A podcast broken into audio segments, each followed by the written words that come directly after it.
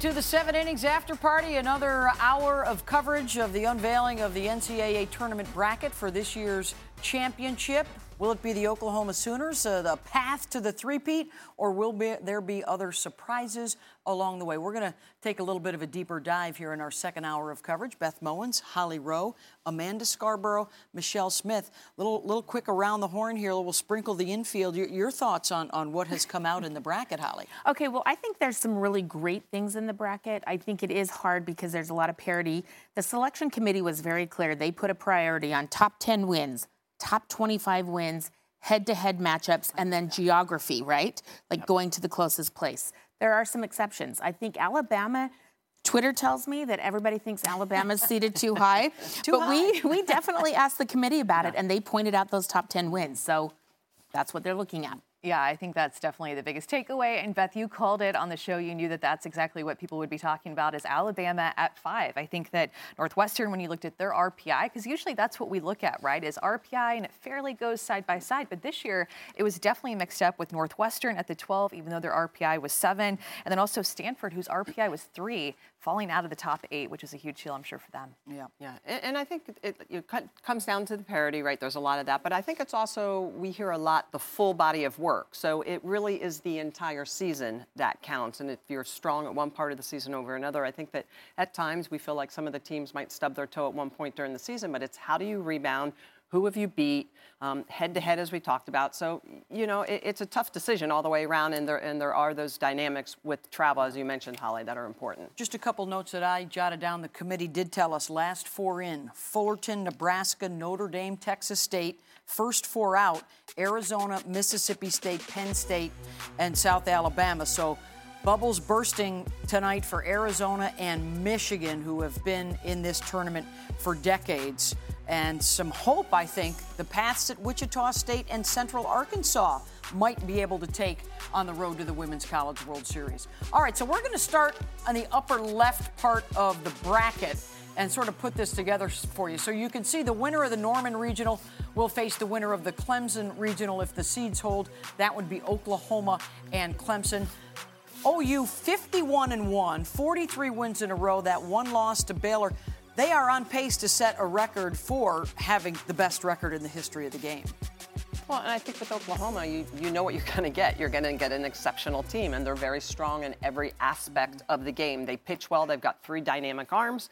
They have a dynamic offense that almost acts like uh, another pitcher, right? Because the, they, they can give up some runs, and their offense is going to make up for it. But their defense as well. They have the number one fielding percentage in the country. So this is a team that does not rest on their laurels. They go out and they celebrate every walk, every hit, every little thing in the game, and that's why they are champions. Well, that's the thing that I was going to say, Michele, your very last comment, how they celebrate everything. If you were to watch an Oklahoma game and turn off the sound, they would be celebrating every single little thing as if a game back in February and March was the national championship game. And so when it gets to those big moments in the postseason, when the games really do matter, they're used to playing with that extra energy and that extra edge because that's how they've played all season. They know they're the best, they play like it, and they still celebrate everything. Patty said something in our interview I thought was interesting depth, right? So we saw last year Jordy Bahl had an injury late in the season that impacted their postseason. They have new people that they can plug into the lineup, so depth is a big strength of Oklahoma's. But then the other thing is human nature. We just saw in the women's NCAA basketball tournament, South Carolina, who was on this massive win streak, hadn't lost. You know, they lost in the semifinals. So human nature, do you get tight when the most is on the line? It's hard when you haven't lost in a long time. Yeah, and they're number one batting average, fielding percentage, and ERA. Awfully tough uh, to go into the postseason atop all three of those and, and try and knock them out. Uh, let's move down now, staying on that left side of the bracket where the uh, Stanford Cardinal are a nine seed. They'll start out at home. Two really good pitchers. Smitty and Scarborough are on the move. They're going to head over to the touchscreen because not only are they winners, ladies, but they complement each other so well. You guys got to run faster. I'm just No, enjoying watching Amanda walk in the high heels. But it's just been a show I thought for we had a little bit more time than Yes. that, but that's okay. We had a chance to be able to pull some heat maps of the pitchers from Stanford to compare the NiJaree Canady and Alana Vawter and how much they complement each other. NiJaree Canady, a freshman who throws more up in the zone, and nobody's told me whose this is yet, and I'm wondering uh, if I'm ever going to be told, but if I was just looking at it because it's more down in the zone, I would guess Alana Vawter right here, Michele. Absolutely. She throws a little bit more down. Canady, who is uh, very strong with the rise ball, I would, I would look for her heat map to be a little bit stronger on the upper part of the strike zone. So the red is going to be where they pitch the most and where they get the most swings and misses. So Vawter going to be more down the zone, and then hopefully we have the Canady one that's going to be about right here. So if you're looking at the plate too, this is as if it's a right-handed batter. Both of these pitchers like to throw more on the inside corner. This could be an interesting matchup, Michele. If Stanford and Florida end up heading, uh, of course they have to win, but if they end up facing each other with the pitching of Stanford and the offense of Florida. Yeah, it'll be interesting to see how do they throw Skylar Wallace, who has just been a beast to all fields, right? If you look at her spray part chart, she can go to every field for power as well as average she runs. So this is going to be an interesting matchup watching these two elite pitchers go up against a Florida team that can score a lot of runs. And they say it, we need to score six to eight runs a game to, in order to help out our staff. And look at here, it magically appears. Ask and you shall receive. so this is NiJaree Canady, the freshman pitcher for Stanford. This is her heat map. Look at how much more it is up in the zone. She loves to throw that rise ball at all different levels. I mean, that is a pitch. Danielle Lawrie, when she was calling the Pac-12 championship, was just raving about her electric rise ball. She has that electric rise ball, but she can also pull the string a little bit. She's got that off speed that she can throw. She can mix it around, but this is definitely where she likes to live and get those uh, swing and misses. So they complement each other all. Vawter, or well, Vawter more down in the zone, Canady more up in the zone. We look forward to seeing them pitch in the regionals. Well, okay, we're going to go to the source of all of this because NiJaree Canady is going to join us now from Stanford. How are you? Hello. I'm good. How are you guys? so great to see you. We wanted to talk to you because you are a freshman pitcher and you are just absolutely lighting it up this year. A 0.49 ERA, which is unbelievable for a freshman. How in the world have you been able to step into the circle and be so dominant while also navigating your freshman year academically at Stanford? Yes. Oh, and thank you guys so much for having me. But um, honestly, I owe it all to my team. Um, it's um, it's easy to be a good pitcher when I have them behind me. They're honestly so amazing, and I owe them everything. You have really evolved throughout the course of the year. Your rise ball has, you've kind of learned some new things to do with the rise ball. So you're throwing it more in the zone. Tell me what's been the biggest adjustment for you in that rise ball. You love to live at the top of that strike zone.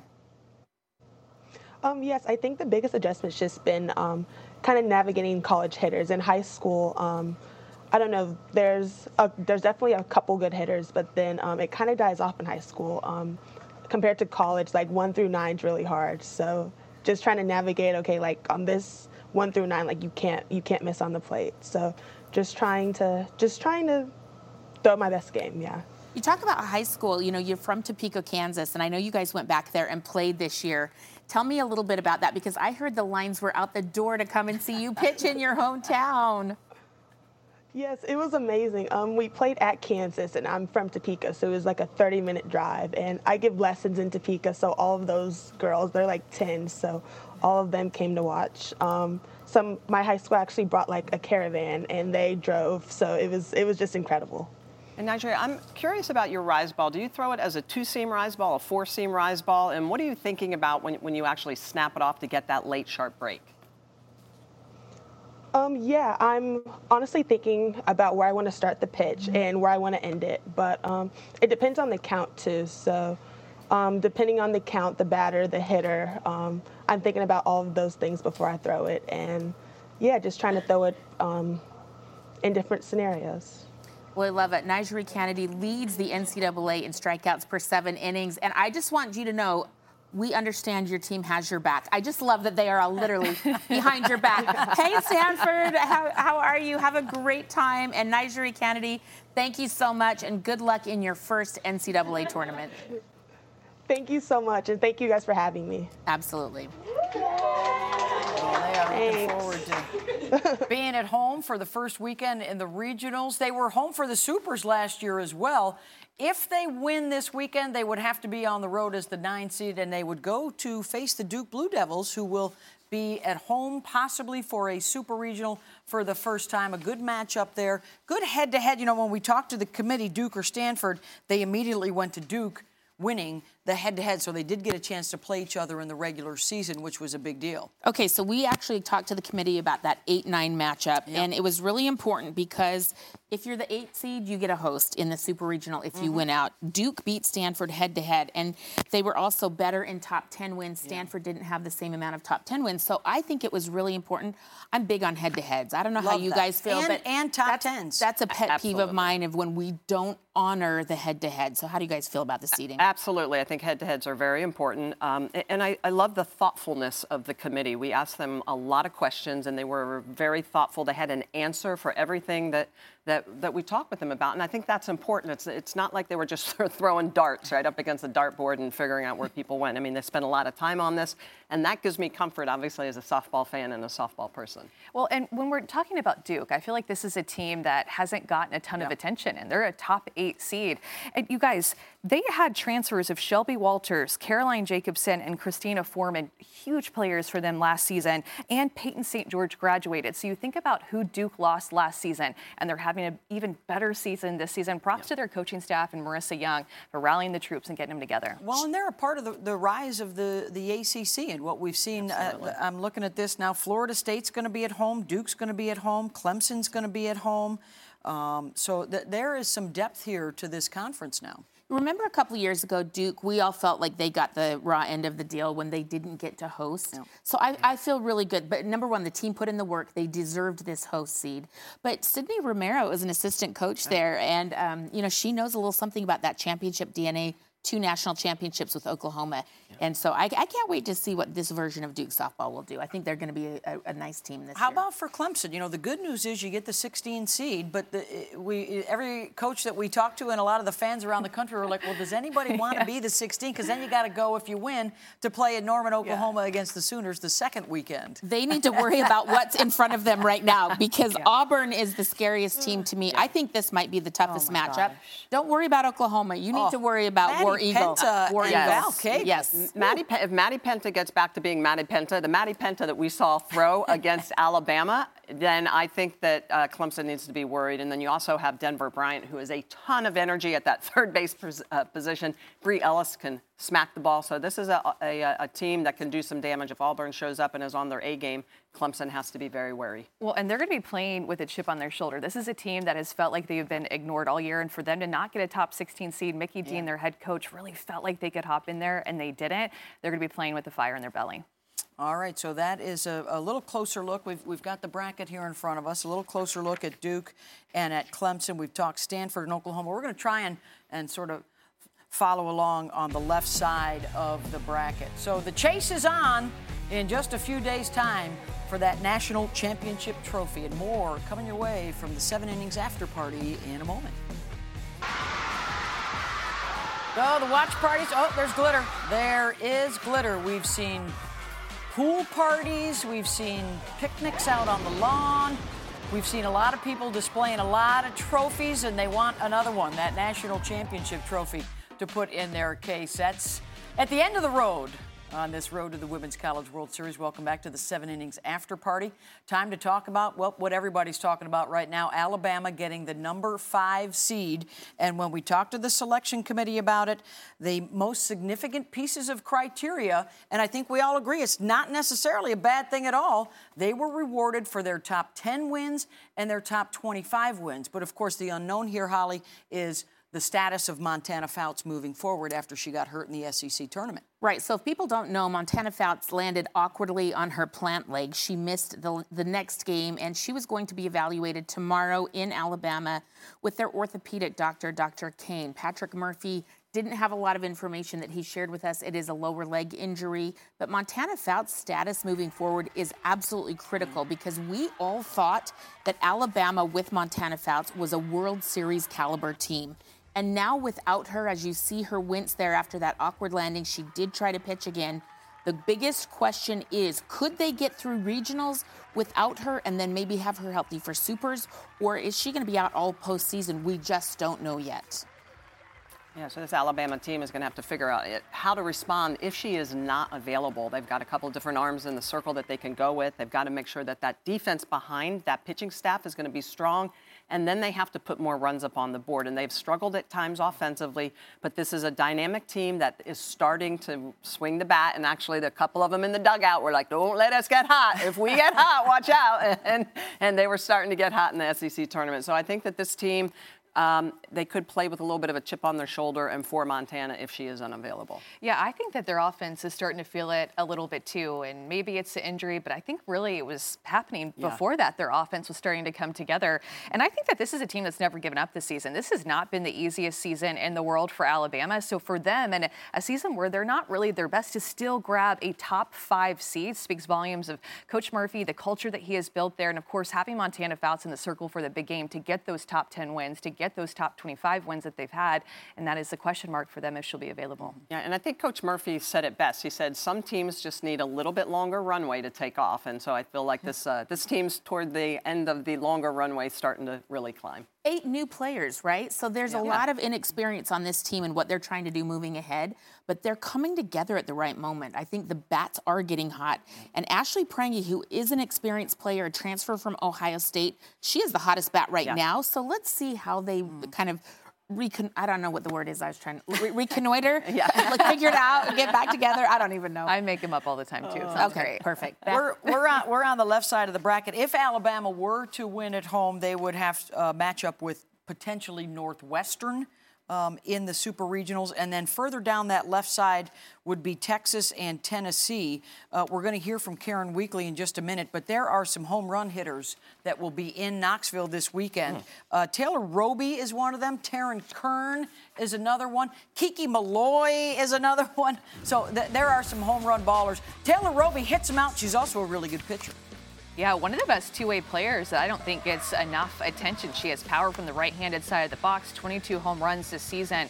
But I mean, the way that Louisville has stepped up, they were in contention for potentially winning the regular season in the ACC, and it's good to get see them back in the mix. And the ACC just mixing things up all around with their the, teams. The top three home run hitters in the country are going to be in this region, right? Kiki Milloy, this is going to be exciting. Taylor Kern from Indiana, mm-hmm. who, by the way, you guys had the best celebration with the confetti. Great job. uh, but like, this is the home run region. If I'm like a viewer and I'm tuning in for television, I'm like, what time are every single game yeah. in Knoxville? I think that's going to be the, the cool region. Yeah, yeah well, the ball will be flying for sure, and it'll be flying from the left side as well as the right side, and that's what I like to see. So you have that, um, you know, the variety. A lot of times you see that the left-handed hitters will be better low ball hitters, right-handed hitters a little bit stronger on the rise ball. And Kern has that ability to really spray the ball to all, all fields, but she really has this beautiful swing. We were breaking down her swing earlier. Amanda, and just the way that she drops that barrel head and gets into the ball and just blasts it out of the yard is, is uh, perfection. Well, it's her ability to hit the ball more toward the left side and more toward the center of the field that makes her so impressive, really getting the inside part of the ball. We were oohing and awing over her swing, um, watching her before the show, but look at how many home runs are up the middle of the field or how much power is up the middle of the field, Michele. Just like you were talking about, you know that a hitter has a beautiful swing when you see a spray chart like yeah, this. Yeah, very, very good at keeping her your hand inside the ball. When your hands stay inside the ball, that's when you're going to have that power to center to the opposite field. And look at those nine home runs, 39% of those home runs, those long ball going oppo, which you just love to see. Just check out on TikTok her catch where she runs into the dugout and goes face down down the stairs to get it. Yeah. yeah. she's hitting the ball great. What I love is the passion she plays with. Um, you're not going to stop Taylor Kern. Uh, but the leader right now is Kiki Milloy. She uh, has been hitting them uh, quite frequently of late. I think we have a look at her power spray chart and look at look at that to all fields here. Well, she goes gap to gap, right? She can pull the ball down the left field line, but you think you're going to take her power away by going outside. Oh no, she's just going to let that ball travel and she's going to take you yard going to right field. So just so much power for Kiki Milloy. Not the men, uh, not to, to, we cannot forget that uh, she can run like mm, the wind as yeah. well. Only uh, player I think in Division One that has over 20 home runs and over 30 that stolen bases. Right. right. So how do you pick your poison? If you walk her and put her on base, then she can steal and hurt you yeah. on the base pass. Like she's a great pick your poison type of problem right now in the NCAA. Yeah, Yeah, and to watch her in center field, her defense to well, she uses that speed to cover a bunch of ground out there. But that swing, so effortless yep. and smooth. Watching her play in the SEC tournament championship game, I mean, she was butter. And, and I love the way she had that split grip, right? So she's just slightly split. Split. It gives her a little bit stronger top hand, which makes her really good at those uh, those pitches at the top of the zone to be able to, to come into them and just blast them, elevate, right? Elevate to celebrate is what we like to say. okay, I'm really sorry. I did have bats and balls up on my porch on my uh-huh. hot corner, and I should have brought them down here. I'm going to get them in the next commercial. commercial you can run up there. well, uh, uh, their pitching staff could be a whole nother show of its yes. own, but they yeah. have also have three really good arms that we've seen throughout the year, led by Ashley Rogers, who is, along with Kiki, a top 10 finalist for uh, National Player of the Year honors. So that's an awfully good combo, and, and, obviously they won both the regular season and the tournament championship in the Southeastern Conference. Oh, by the way, their coach was also Coach of the Year, Holly Rowe. And that's I think, right. I think we got her on the horn, don't we? calling SEC Coach of the Year. Hello. Karen Hello, Weekly. Everybody. Hi. We just saw you at the SEC Championship and the SEC tournament where your team won not only the regular season championship, but the tournament championship. How have you got your team focused on the first season's behind them? Now the postseason is starting and the focus it will require. Yeah, you know, it was an exciting weekend. I'm just so proud of them and what they were able to accomplish. And tonight was exciting. It always is, the selection show. Uh, we left here tonight and said, okay, celebrate till midnight. Tomorrow morning we get back to work, and I know they'll be ready to do that. They've done it all year long. There is a special feeling with this team, and you have done a ton of leadership work with this group. You read a book called The Twin Thieves, talking about um, fear and the fear of judgment. Tell me how you have worked with your leadership council to build this chemistry on this group. You can feel it. We have a really strong leadership council, just really strong leadership throughout the team. And we, we read together the Twin Thieves. Uh, the Twin Thieves are the, the fear of failure and the fear of judgment. And those two things can rob us of all the joy in life. And this team has really just embraced the process every day, coming to work together, having fun, and just the joy of competing. And when we keep our focus on those things, um, we're, we're a pretty good team, and, and we know we're going to give ourselves the best chance to be successful. You are a very balanced team. I know you work particularly with the pitchers, and your staff had the best ERA in the league this year, and the opponent's batting average was the lowest. Tell me about your pitching staff and how they are going to have to fine tune for the postseason. Well, a lot of that credit goes to Megan Rose Smith. Uh, she's with them in the bullpen every day. Uh, the extent of my involvement is calling the pitches, just something I've done for so many years. But, you know, we've got a really deep staff. We have six pitchers, and, and everybody hears a lot and sees primarily those three Ashley, Peyton, and Carlin but it's just been nice, you know, every day of the SEC to be able to start somebody different for the most part and not let anybody sit on anybody for, for too long. And, and I think that's one of the, the strengths of our team so, thus far and will be a strength as we continue into postseason. Well, thank you so much for your time. Karen Weekly, SEC Coach of the Year, the SEC regular season champs, and we will see you in the postseason. Thank you. All, all right, we've still got uh, plenty more to come on the seven innings after party. Some more home run talk. Also, a really good pitchers bracket and a special chat on this happy Mother's Day.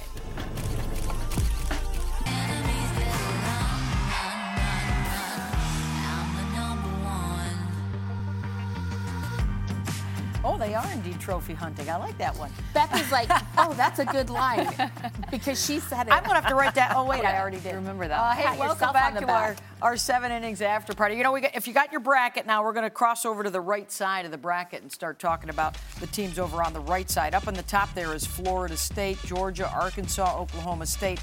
That uh, that Tallahassee show, really good pitchers, guys. Uh, whether it's Kat Sandercock or Donnie Gobourn or Sarah Willis or Kylie Myers. That's going to be fun to watch the pitching going on. You see the times there on the bracket. And as, as it lines up right now, it's those uh, Florida State speed and pitching against the Georgia Big Bashers if they were to meet in the Supers. Yeah, that would be interesting. When we're thinking about Florida, when we're thinking about the, the first one, I can't wait to talk more about oh, the pitchers. Uh, we'll, we'll, get to we'll, this We'll get right back yeah. to that. But yeah. here's a look at, at uh, Arkansas and uh, Oklahoma State potential showdown. Fayetteville and Stillwater. Of course, Oklahoma State, one of the three, uh, three Big 12 schools that made it to last year's national semifinals. So it was a, a great postseason for the Big 12 as they had both teams in the championship game as well. But let's circle back around now. What we could see um, at some point in Tallahassee would be uh, Kat Sandercock and Donnie Gobourn. Well, and what I was going to say before we showed the other bracket is just about how these staffs in this regional have, or their pitching coaches have used the complete staff, not just relied on one pitcher. Yes, mm-hmm. you can say Donnie Gobourn and Sarah Willis and Kat Sandercock, and they're a huge part of their pitching staff. But all three of these coaches have been able to use a complete staff to use McKenna Reed solely in relief, the left-handed pitcher for Florida State, to bring Kat Sandercock in late in the game. Florida State has a pitching staff of seven pitchers. Yeah. And look at what South Carolina did in the SEC tournament when they had an opener, is what Bev Smith yeah. likes to call it, and then bring Donnie Gobourn in late in the game. Yeah, and, and you know, what's interesting about Florida State is that Lonni Alameda said early in the season that she wanted to put her pitchers in every situation possible so that they were uncomfortable, so that when the postseason came, they would be comfortable being uncomfortable. In fact, McKenna Reed got her first start in the Clemson series yeah. on the road for the freshman, and she was lights out. Uh, you, you, know, so these are uh, very versatile p- pitching staffs, and I think that the coaches, you know, had that foresight to say, I need to make sure that my kids are ready for any situation. Okay, I feel better because now we have a softball. I'm giving, giving it to you, so you can do some oh. grips for us. But yes. um, I actually happened to be in Florida State for fall ball for a practice, and McKenna Reed was out in the circle, and they had runners on the bases. They had absolute game-like situations that she had to try to get out of, and it was hard. And I got to sit and watch that entire situation that Lonni put her in. And and this is a young, young pitcher, and everything that would happen, she would go back into the dugout and write it in her journal. Um, so she has been learning on the fly since fall ball started. It's really interesting. Yeah.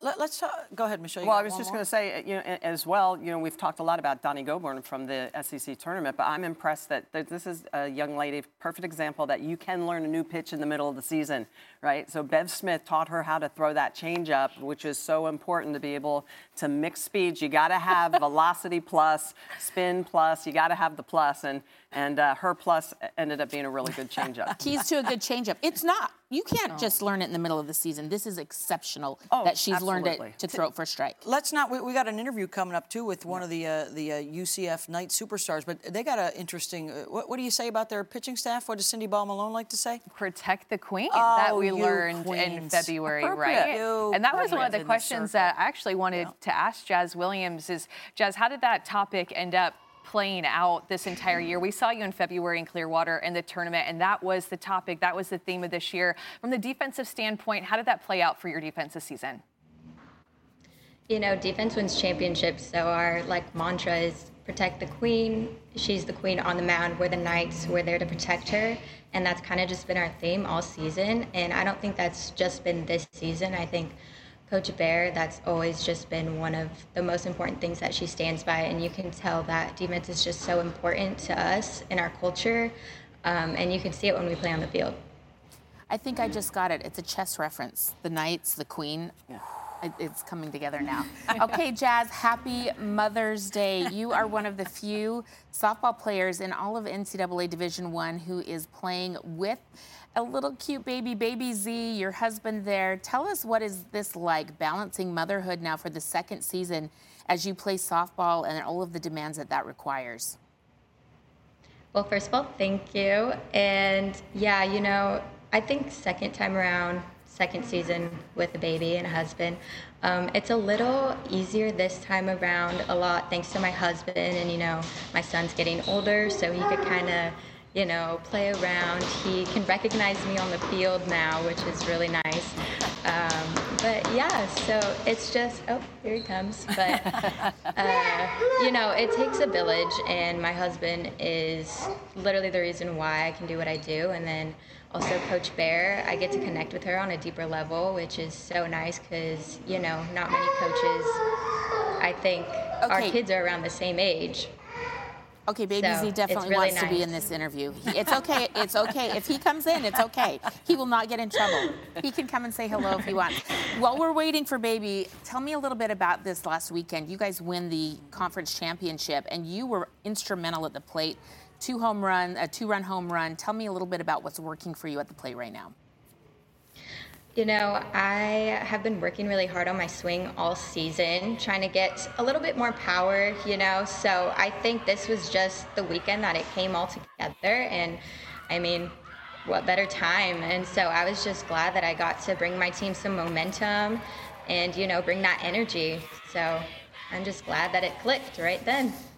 Well, congratulations. We all admire you so much. Happy Mother's Day and all of our best to you navigating everything that you have school, baby, husband, softball, and you're doing such a great job. Congratulations. Thank you so much. Go Knights. Thanks, Jazz.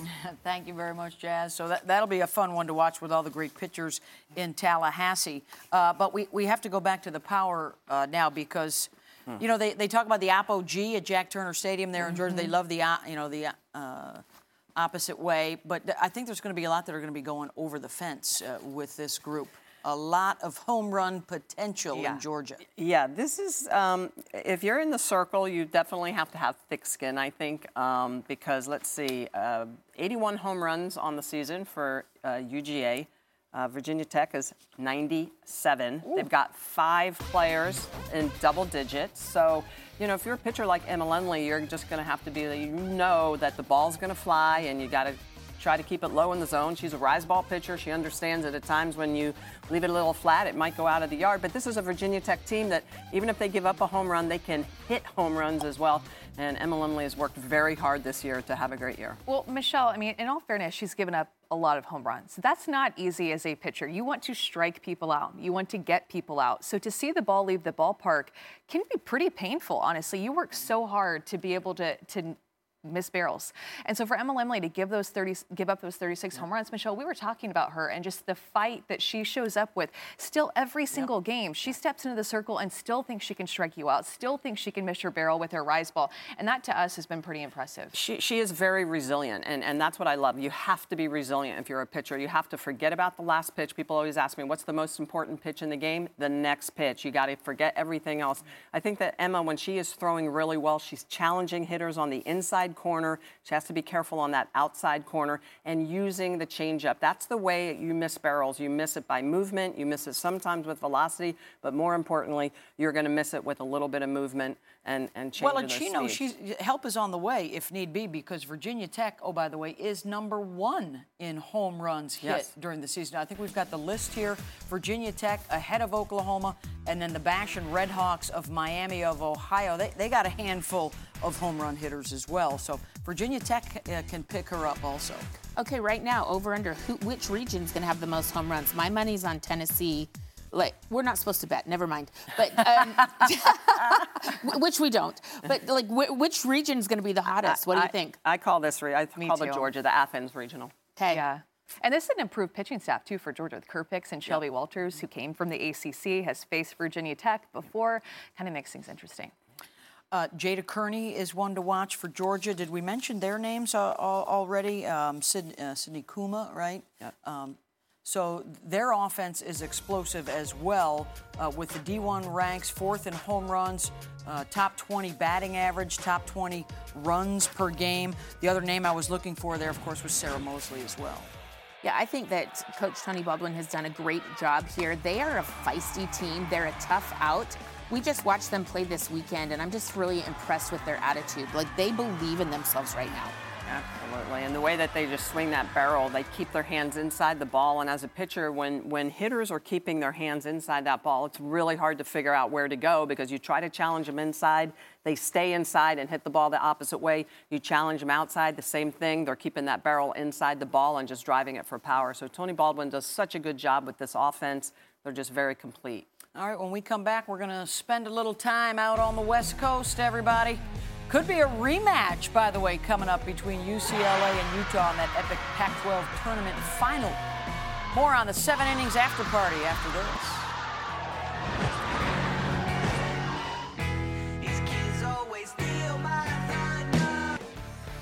Hi, everybody. We continue our uh, tour of the bracket, the 64 teams in the field. We are over on the right hand side, headed down towards the bottom where uh, the uh, Pac 12 is starting to show up as the seeded teams here. Washington, the seven seed overall. LSU, the, the uh, 10 seed. A lot of purple if they were to meet out in Seattle if the seeds were to advance there.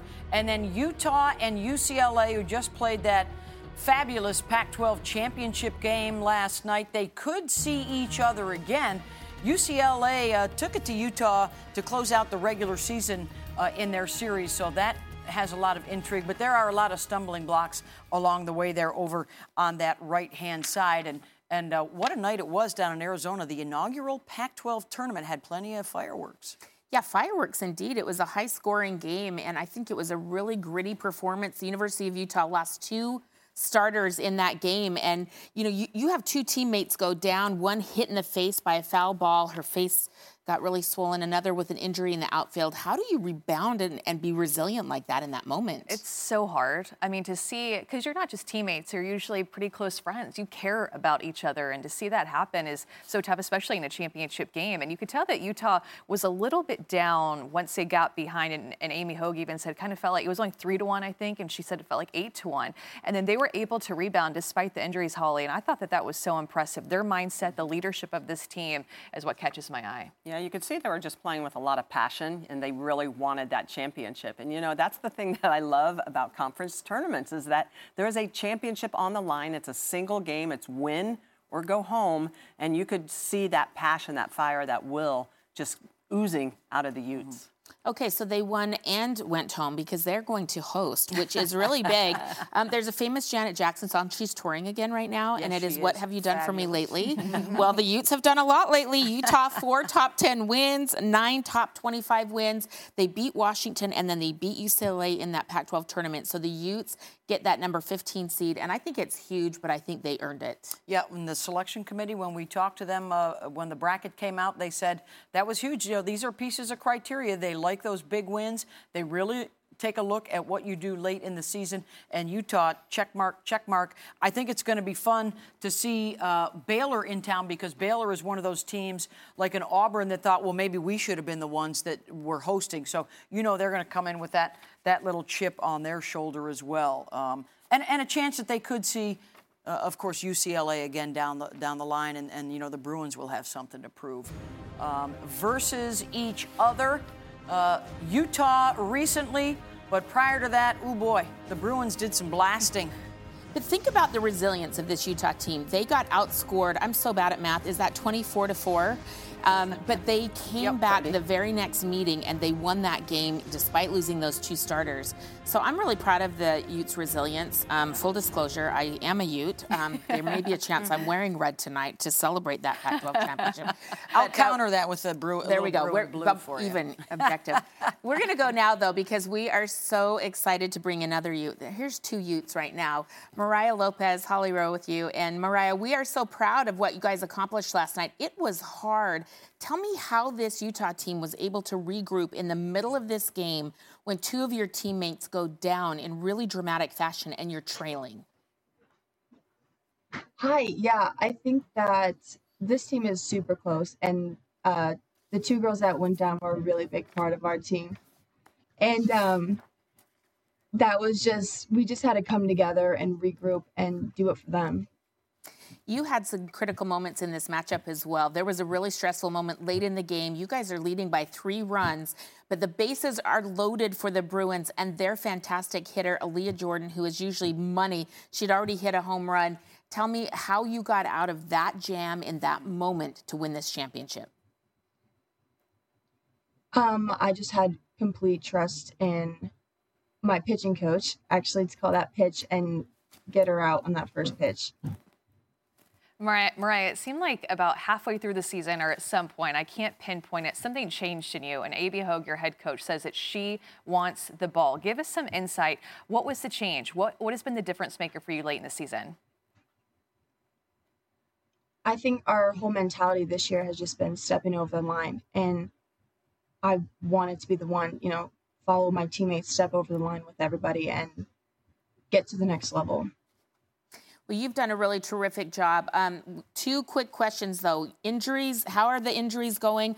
Will your teammates be able to play in the regionals this weekend? I don't know for sure what's going on with everything, but they're here with us today and they're, I mean, they're happy. They're right there in the back. I was going to say, show us your face. Is your face okay? Okay, I see the ice. I see the ice. All right, well, we're going to leave you with this great video of you guys jumping in the pool. How cool was this celebration moment knowing that you had come back with such resilience? that was a huge moment for us. Oh my gosh. we got everyone in. The night. coaches jumped in. So fun. Well, enjoy. Oh my gosh, this is so cute. Thank you so much for joining us, and congratulations, University of Utah. Great job this season, Coach Amy Hogue. Um, you guys have some championship coaches too. Paige Parker has won a national championship with Oklahoma. DJ Gasso, like he used to be a little boy at the World Yeah. Series celebrating with his shirt off, and here he is now coaching the University of Utah hitters. You guys have made great strides, so congratulations to everybody. Thank you so much. DJ's gonna love that that we talked about the shirt off. I, I brought out the photo, then decided not to. Thanks so much. We'll see you soon. Oh, well, Utah and, and UCLA and the rest. Of, this could be a, a big postseason for the Pac-12. Washington is also uh, down in this uh, right lower side of the bracket as a seven seed. And well, since we're talking about hitting, you got to talk about Baylee Klingler, um, who has just been dynamite the last couple of seasons up there for uh, the the Huskies. Yeah, uh, won the Triple Crown last year, Yep. the 2022 Pac 12 Player of the Year because she can flat out swing it. You know, her batting average just jumps. She hits for average, she hits for power, she can pull the ball. And you can just see the way that she gets under it. Her barrel is just so quick to contact. And um, so as a pitcher, it's hard to fool her. And, you know, she just is is very complete hitter. And when you can hit the ball to all fields like that, you, you don't you don't have anywhere to hide as a pitcher. So I love watching her swing it. You Yeah, they she- said protect the queen? Yeah. I think they protect the cling. Did you like that? I see what you uh, did did like there. it. So I Have you been like thinking about that since we were interviewing Jazz? You're like, I know this is coming. That's great. I love that. And I think too, it's the way that she's been able to hit home runs late in the game. If Washington is down and it's a seventh inning and Baylee Klingler is coming up, you know that they have a chance because her mentality is made for the big moment. So it's not just the stats that she's putting up; it's when she has hit those home runs this season that's helped Washington grab one of the top eight seats. All right, it's going to be just a terrific tournament. We are looking forward to what's to come. All the action will start on Friday. Go to ESPN.com, NCAA.com. They'll have all the game times for all the matchups and where you can find them on the air. And uh, we'll be back with some final thoughts in a moment.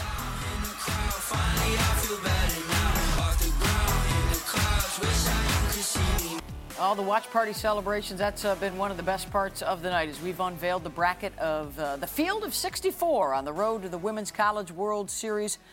Can it be a three-peat for the two-time defending national champion Oklahoma Sooners, or will somebody else come out of the field? Tremendous parity all around uh, uh, college softball this year, so we're expecting a, a lot of fun in this postseason. We're going to kind of go round the horn with some uh, of your thoughts, and let's get right into what do you think is the toughest regional? Utah. I mean, I think look out. Ole Miss is fantastic. We've seen what Jamie Trachsel has done with Ole Miss this season. They are feisty, they are fun. Baylor. Oh mm-hmm. my gosh, Glenn Moore, co-coach of the year in the Big 12. I think he has done a phenomenal job with Baylor, and I think they're going to be a really tough out. And I've heard that Salukis do very well in the mountains, so Southern Illinois. I'm just Utah, the toughest region. I'm eager to see them, and I agree with you about the competitive regional. Um, I think Arkansas with Notre Dame and Oregon, that Fayetteville regional is going to be really tough uh, for some. I don't know who's going to get out of that one. I think that one's going to be tough. Yeah, I'm going to go with Athens. I think uh, Georgia up against uh, Virginia Tech, very strong. But how about Boston? 51 wins. That's a very complete team. They lead the, the country in a lot of uh, categories. So uh, I think that Athens regional is going to I'm going to say Oklahoma State on that one because they've already played Nebraska and Wichita State. They all know each other real well, Yep. and uh, it could be tough uh, to knock each other out. How about a dark horse? Who's a team that uh, may come out of the weeds here and uh, make some noise? Well, I don't know how much of a dark horse they are because I think Wichita State's had a phenomenal season, so a lot of people know about them. But you know, they've already beaten Oklahoma State this year, and so I think that Wichita State that's only about a two and a half hour drive from Wichita to um, Stillwater, so I think they'll bring a lot of fans.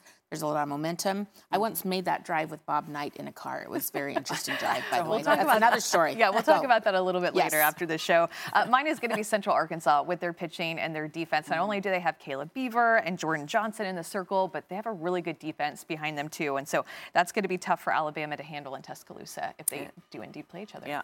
I'm going to go with Florida because Skylar Wallace. Enough said. Kendra Falby following her up. And that speed, I think that they can cause some havoc out there uh, at Stanford. All right. How about uh, your thoughts on a potential upset here and uh, somebody that could knock out a seed? Well, I, I I think Wichita State. That There, was there may be similar answers. that, yeah. that might, might be similar, but I think the toughest regional that I'm looking forward to is Tennessee, Texas. I know Tennessee has their work cut out for them, but they both do. But I think Texas is really good. Yep. We have not talked about them enough tonight. We should have talked about them more, and I think that's going to be a cool regional. Yeah, I think I, I look at Auburn uh, with just the chip on their shoulder that they're going to be playing with. I think that that's a team that thought they deserved a top 16 seed. They're going to be fiery. And Maddie Penta, SEC Pitcher of the Year in the circle. And I'm going to go with uh, South Carolina. That's a team that going up against Florida State. I think that that's going to be a great matchup. Donnie Gobourn has been obviously lights out, and this is a team that is playing with a lot of confidence, uh, having made it to the SEC championship game. Yeah, she's throwing 74 miles per hour. Yeah. So good luck, everybody. with a Yeah. good change. yeah. Oh, it's going to be a, a fun watch, that's for sure. And here are some of your notable games now as we have uh, set the times for you. These games will be Friday on E ESPN2. Uh, the slugfest uh, that could be going on with Indiana, Louisville at 3 Eastern, Oregon, Notre Dame at 5 Eastern, and then South Carolina, UCF at 7 Eastern. A full weekend of softball, double elimination. The winners advance to the Supers.